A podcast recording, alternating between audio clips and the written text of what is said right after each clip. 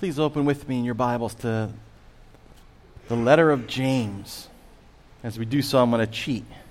So turn to James 1 and so I'm going to cheat. I'm just going to tell you real quick before we even do the reading who this James in most probability is. There's about three Jameses in the Bible we could choose from as to who wrote this letter.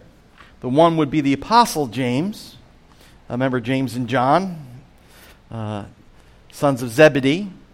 Uh, most uh, scholars and church historians believe it wouldn't be him because he was martyred very early on in the book of Acts. That's one reason. The other James was the, who is called James the Lesser, and it's possible it could be him. But the third one is the one that really gained a lot of uh, ground in the early church, and it's the traditional view, and I have no reason to doubt it, and that is James, the half brother of Jesus. That's who most folks believe wrote this, and as you look at the content, it would certainly uh, seem to fit and be appropriate. And the one interesting thing, uh, before we even get into the message, is how he addresses himself, or what he calls himself here. James, a servant of God and of the Lord Jesus Christ. And the way that he introduces it and the way he uh, addresses it is to the 12 tribes scattered among the nations. That doesn't mean the Jewish folk who were scattered. The 12 tribes represents the whole people of God. And that's all of us, Jew and Gentile, in Christ, who have been scattered uh, throughout the Roman world then and now throughout the world. So when we pray things like we prayed earlier today, um, God will redeem Israel. That's us now.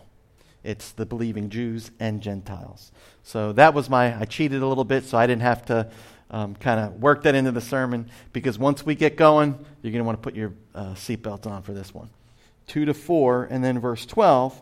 And then next week, we'll go back up to the top and pick up the verses that we didn't get and go a little further. To 12. Let's stand together for the reading of God's authoritative word. Hear God's word to you this morning.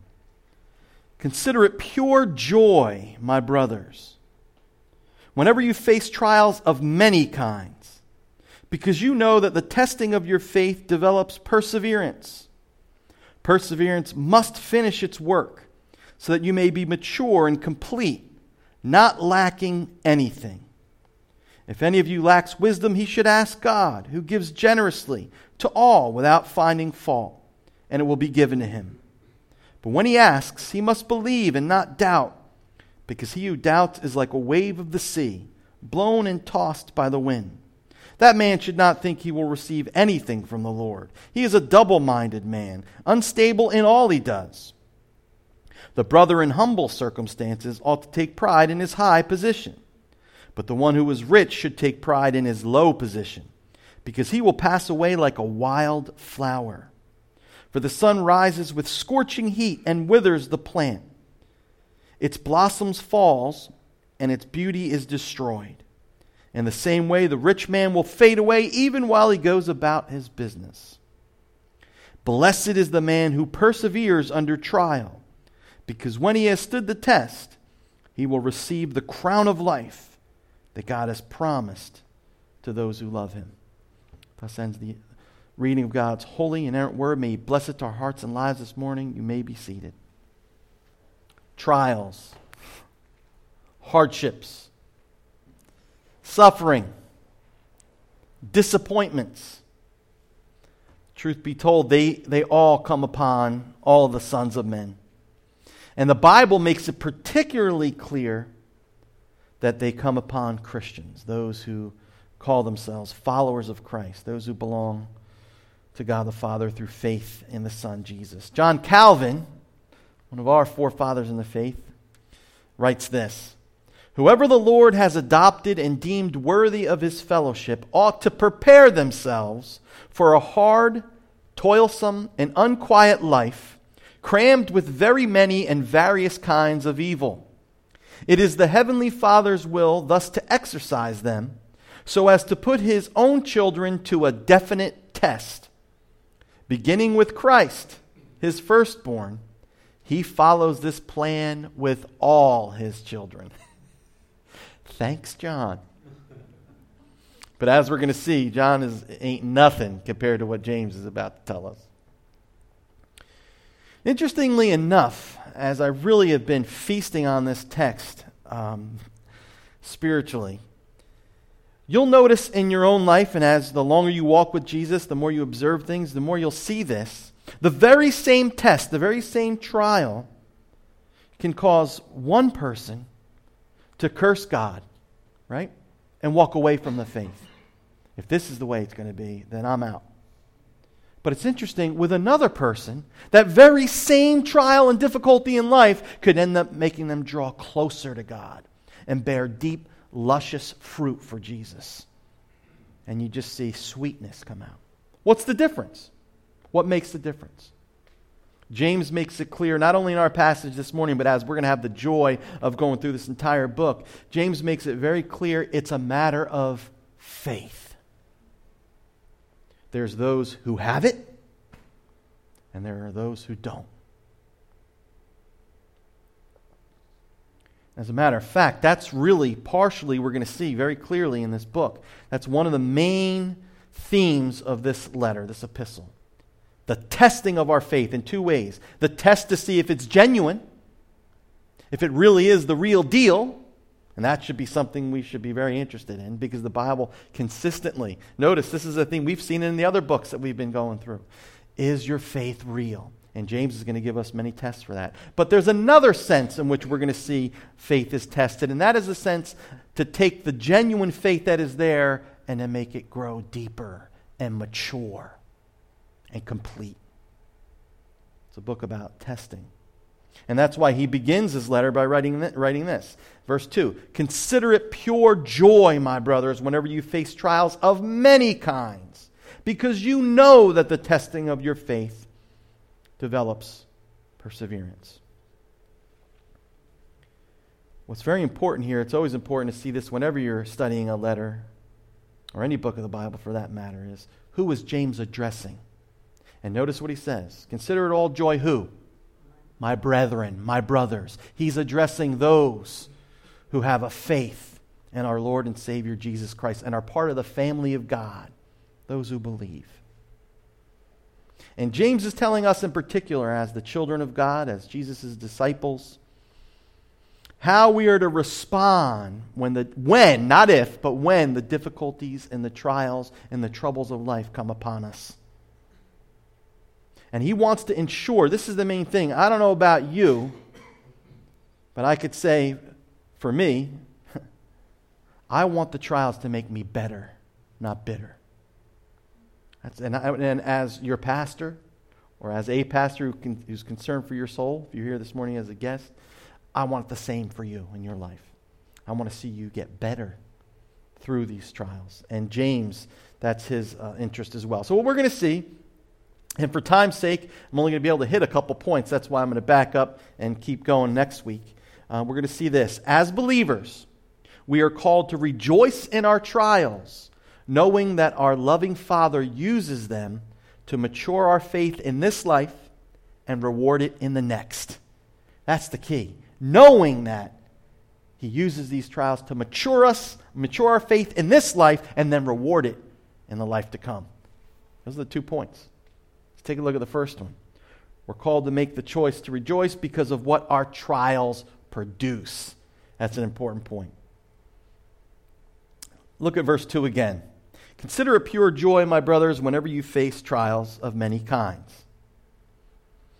Now, we have to admit, that sounds pretty crazy. Let's be honest. I mean, sometimes as Christians, we don't like to come out and say how we actually feel. But actually, when you stop the reading right there, especially, you're thinking, that's nuts.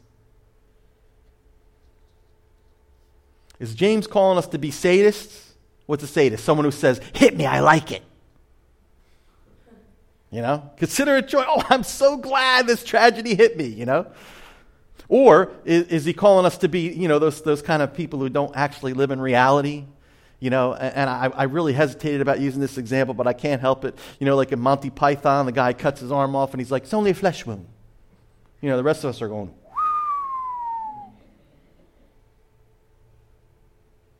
Is that what he's doing? Well, I'll tell you what.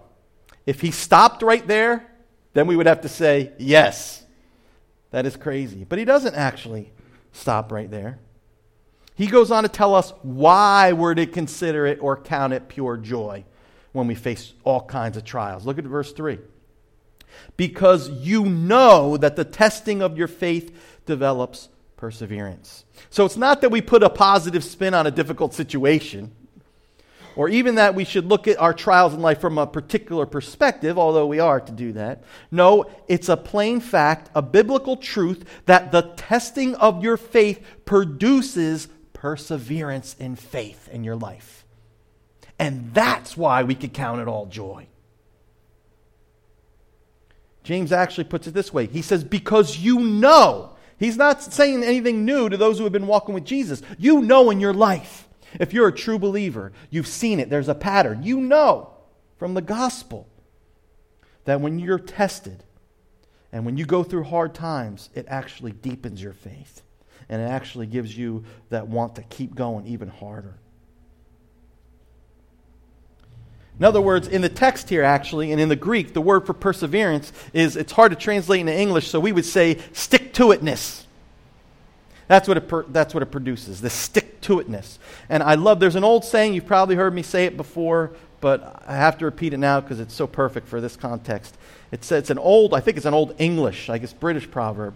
A smooth sea never made a skilled mariner. That's so true. As a general rule, that's what trials do for genuine believers.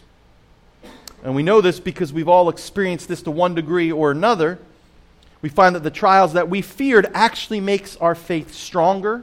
It causes us to learn, lean harder on our Savior, to cry out to Him more fervently, and definitely to follow him more closely. I think it's um, J.I. Packer that says, you know, we may not want to hold the Father's hand when it's in full daylight, but when we're in a dark pit and we can't see, we're a little more apt to reach for his hand. Walter Henderson puts it this way God allows hardships to enter our lives to build our spiritual muscles. As a matter of fact, here's the thing that, that we have to learn, especially as if we're younger believers. The only way perseverance can be developed is in the crucible of fiery testing. It's not an option, it is the way of Christian maturity. When you're dealing with that unreasonable boss, the rebellious teenager, health issues, financial setbacks, and specifically and especially, uh, James is hitting on this, or if you're dealing with persecution or rejection because of your faith in Christ. Do you rejoice knowing that these things are producing the very things that God promised that He would do for you and that's make you mature and steadfast in the faith? That's the question. Do you see these things? As an extension of your loving Heavenly Father's fingers molding you and pinching you. Like we sang, You are the potter, right? I am the clay. But you know what happens? You ever see the potter with the clay? And I've said this before, it's kind of like, ouch, ooh, ee. You, know, you think you're being stretched beyond degree, but he's making something beautiful out of you. And also notice this James doesn't say, feel joyful. Because no one, when they're going through suffering, again, unless there is something seriously wrong with them, is actually feeling happy. Now, I don't know about you, but I try to avoid pain. No, he says, count it all joy. With that deep joy that when God gives, no one can take away. Circumstances don't affect it.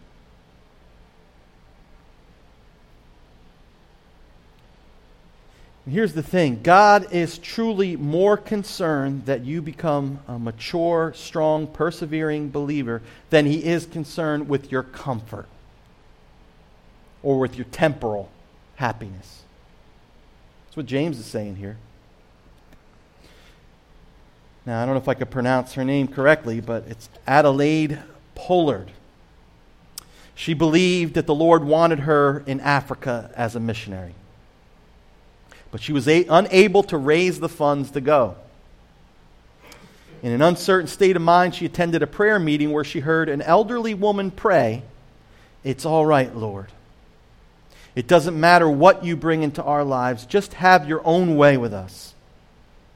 At home that night, really encouraged, she wrote this Have thine own way, Lord. Have thine own way. Thou art the potter, I am the clay. Mold me and make me after thy will. While I am waiting, yielded and still. Now, I got to say something about the faith of this woman just for a second. Her trial was that she couldn't go to Africa. Think about that. That's powerful faith, isn't it? She had a real heart for the gospel and for her Lord and Savior. Now, when you think about this, all of God's champions of faith were refined in the fire. Job. Is there anyone? God Himself says, There's no one on this earth like my servant Job. And man, what? He suffered like no one that we know of on earth. But it's not just Job. Look at Joseph. Remember Joseph in the Old Testament? Like I almost want, I, now I know by, by faith I know all have sinned and fall short of the glory of God, but you read his story, right? Constantly. God promises him that they're all going to bow, down to him. He has these wonderful dreams, and he finds himself at the bottom of a cistern, a well. And who threw him there? His own brothers. He finds himself, and then, then finally he sees light. He's getting out. Oh, good, I'm getting out. Where does he go? Into slavery, to a foreign land. Then what happens there? He's doing the right thing. He's helping this guy out, and his wife tries to sleep with him, right? And it wasn't his fault. And he runs away, and she grabs the cloak, and so he runs away naked. And then what does she say? She lies. She sets him up. And what happens to the poor Joseph? Thrown into prison for years. But did that make Joseph bitter? Did he say, I'm done with the God of Israel? I think I'm going to worship the false gods of Egypt or no God? No, we see that when the time comes, he says to his brothers, What an opportunity. Remember, he's now second to Pharaoh himself. He's, this is the time now I can make you pay. And he says, What? He, he says, I forgive you. Right? He says, What you might have meant for evil, or you meant for evil, God meant for good to save many lives, and he embraces his brothers. I can go on and on, but certainly in the New Testament as well. Peter, Paul, Timothy. These were men who knew their degree, their MDiv, and their DMin was the scars on their back for Jesus. Modern times, William Carey. He had a family, and particularly had a wife that was a great trial to him. Made his life miserable and difficult as he was trying to bring the gospel to people who had not heard it in India. Elisabeth Elliot.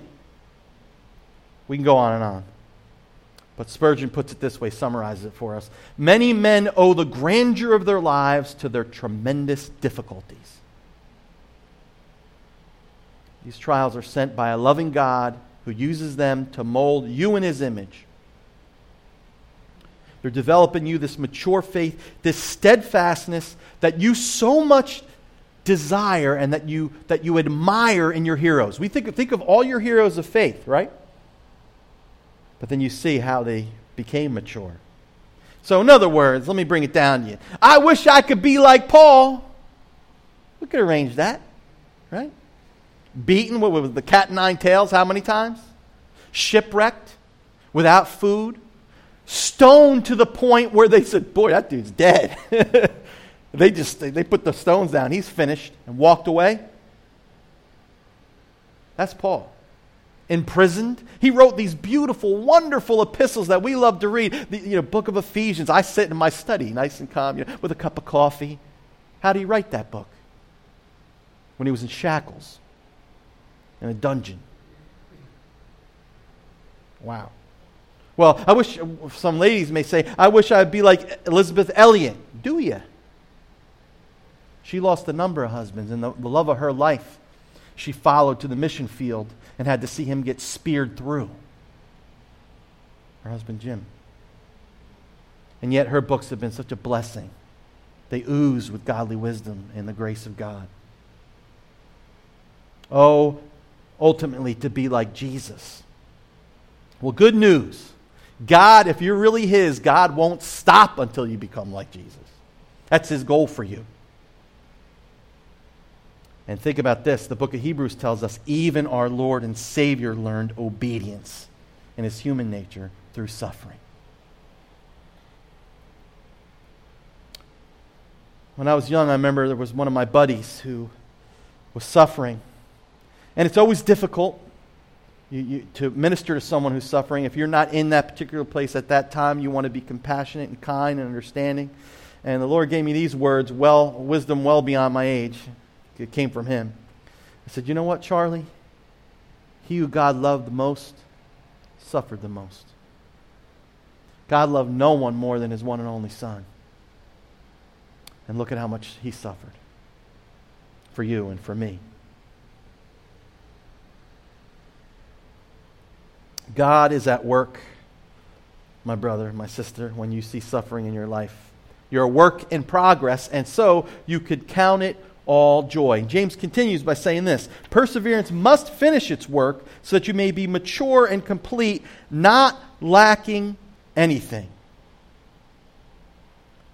And here's the thing if you want that goal for your life, there is no quick way to it. There's no quick fix. There's no prayer that you pray that, oh, you're holy in 10 seconds. It doesn't happen like that. You want to go to a biblical text that tells you about holiness and how to grow in faith? Here it is. And there's no shortcut. There's no seminar you can attend. There's no program you could go through of 12 lessons. There's no experience. It's a one time deal. It's through the school of suffering. Now, um, I, like you, I listen to sermons too because I need my soul to be fed. And one of my favorite go to guys is, I've told you before, he's retired. He's in his late 80s now. He's in England. His name is Dick Lucas. And I pulled out one of his old sermons from 1969, so it couldn't be any good, right? Well, right up to date. And I want to just say, I want to uh, quote from his message that I was listening to and I was blessed by. And um, he says this it's powerful. He says, We don't expect the testing of our faith to produce this slow progress, do we? On the contrary, we tend to think that this kind of opposition, when it comes, will produce shipwreck. I love him because he's so honest, right? We think these, these the suffering and trials are going to wreck our faith. So we pray something like this. I like this. We say this Oh Lord, we see that this boy that we know from our old church, um, he just got saved. He's a new convert and he's coming to the city. Do keep him away from non Christian friends. Do stop temptations from hitting him too quickly.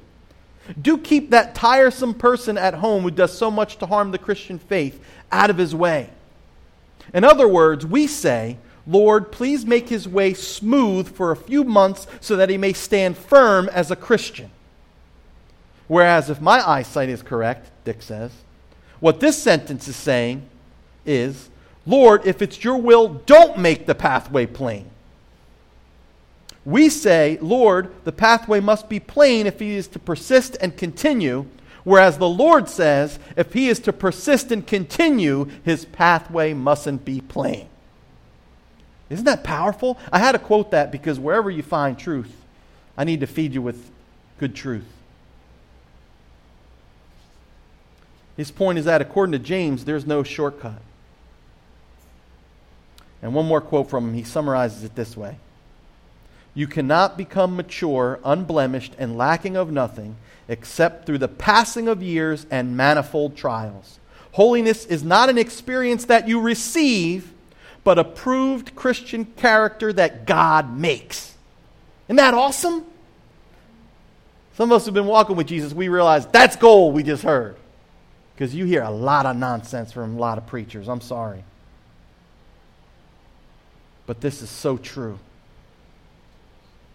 Now, for time's sake, I'm going to go to my second and last thing I want to point out to the text, from the text, is not only that we can face, we can face our trials with joy because of what God is working in us now, that perseverance, the maturity of faith, but also we can rejoice because of what we are looking forward to in the future if we persevere in faith in the world, life of the world to come. And that's the second thing we see.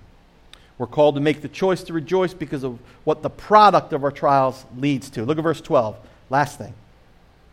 Blessed is the man who perseveres under trial, because when he has stood the test, he will receive the crown of life that God has promised to those who love him.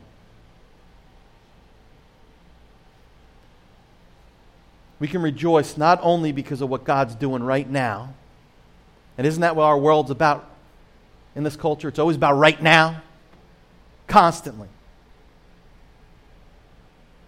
And the Bible says it's not about right now, it's about when Jesus comes and when he makes all things right.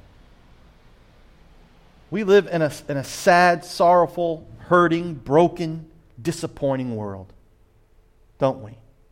And the older we get, we realize we go from disappointment to disappointment. And how often we have to remind each other, brothers and sisters, we're not home yet. This isn't the end game. This is when you see that caterpillar in that cocoon and weird things are going on in there and they're thrashing around like crazy. That's what's going on right now.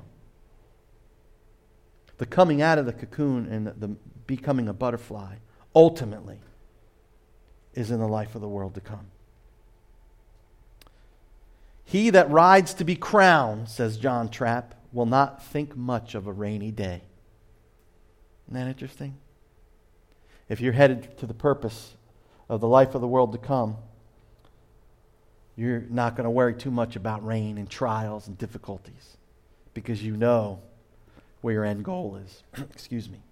Apostle Paul put it this way in Romans 8 18. I consider that our present sufferings are not worth comparing with the glory that will be revealed in us.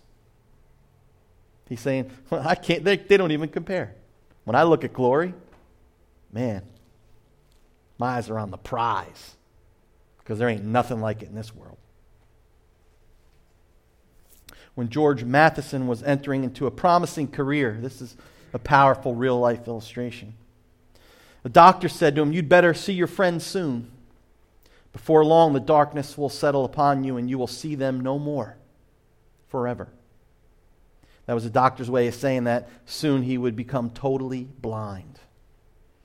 He was engaged to a beautiful young lady. He told her of the calamity which would soon befall him, and he gave her permission to break the engagement, and she did.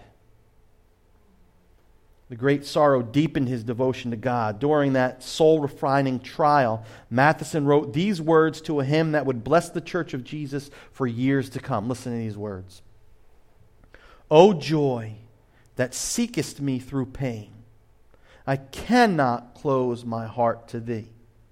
I trace the rainbow through the rain and feel the promise not in vain that morn shall tearless be.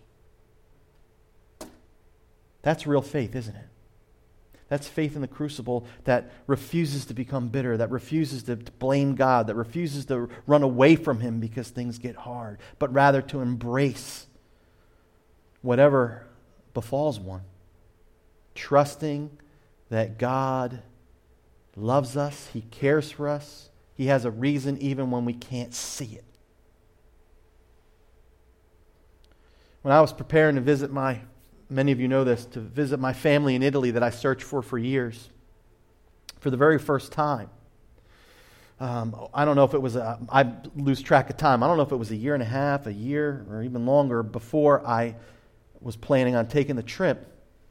I was 35 pounds heavier and I didn't know any. The only Italian I knew were like five slang words. probably one of them I would have got slapped for. I think I don't know from growing up because they didn't teach me. My mom and my grandparents.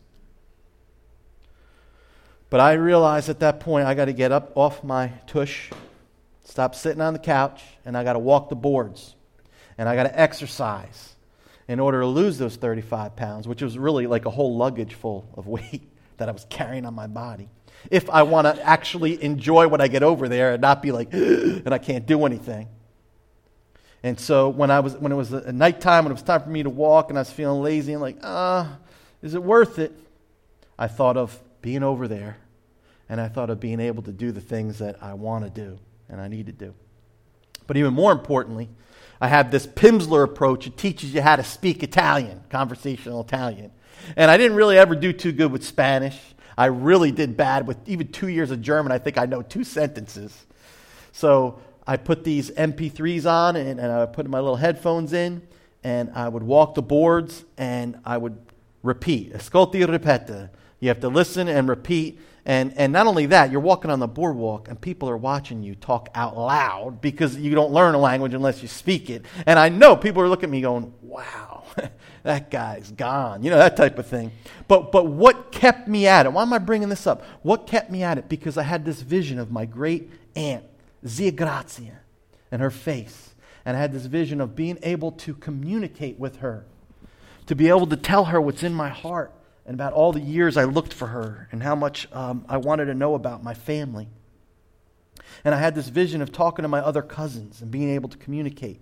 And so that actually drove me. So that here's the good news. I'm getting to a point here.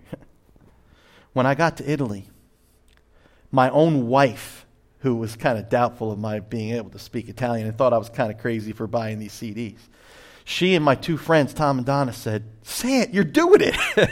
they were amazed, so amazed that I was actually talking in Italian to my relatives that they kept interrupting me to be like a translator, as if I was totally fluent everywhere we went. But here's the point I endured some pain, I endured some inconvenience and some humiliation for the promise of what? Future blessing. It wasn't about now. Now it was all about pain, pain in the neck, struggle because of the future promise.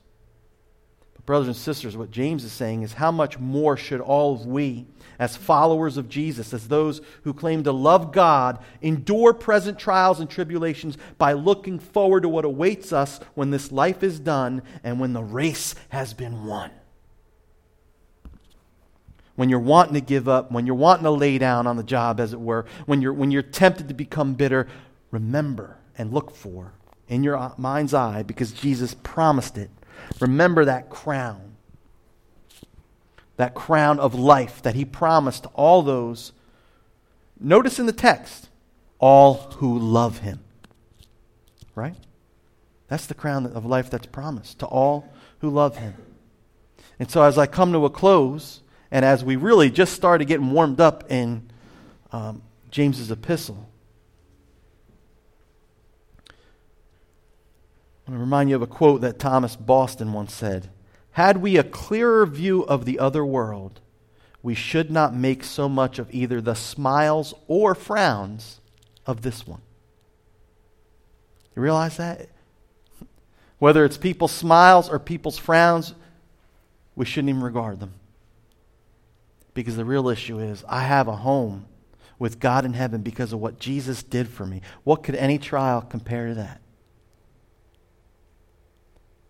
Run as one who is going to win the prize, brothers and sisters. Keep your eyes on the prize. Because listen, as you go through suffering, as you go through trials, you can know this if you're a believer in Christ Jesus. They're for your own good to mature your faith, which is the very thing you say you want and they're also going to be crowned in a place of perfection that makes Italy look like the worst ghetto you've ever seen. In glory with God in heaven. Let's pray. Father, we thank you for your promise. We don't say it lightly. We don't take it lightly. Don't, we don't even believe it lightly, Lord. We know suffering in this life is real, and it hurts, and it's painful, and yet, Lord, the fruit of it for those of us who embrace it by faith, it's worth it. Lord Jesus, you're worth it. And most of all, that crown that's promised to those who love you and endure through the trials, that's worth anything that this world could possibly offer. We just pray these things in Jesus' name, amen. This Sunday sermon was preached by the Reverend Dr. Santo Garofolo. New City's Sunday sermon is recorded live on location at New City Fellowship of Atlantic City. If you're in the Atlantic City area, stop by. Our address is 215 North Sovereign Avenue, Atlantic City, New Jersey. Visit us online at newcityac.org. That's www.newcityac.org. Oh God is written and performed by the Reverend Dr. Santo Garofolo. Join us next week for a brand new New City's Sunday sermon.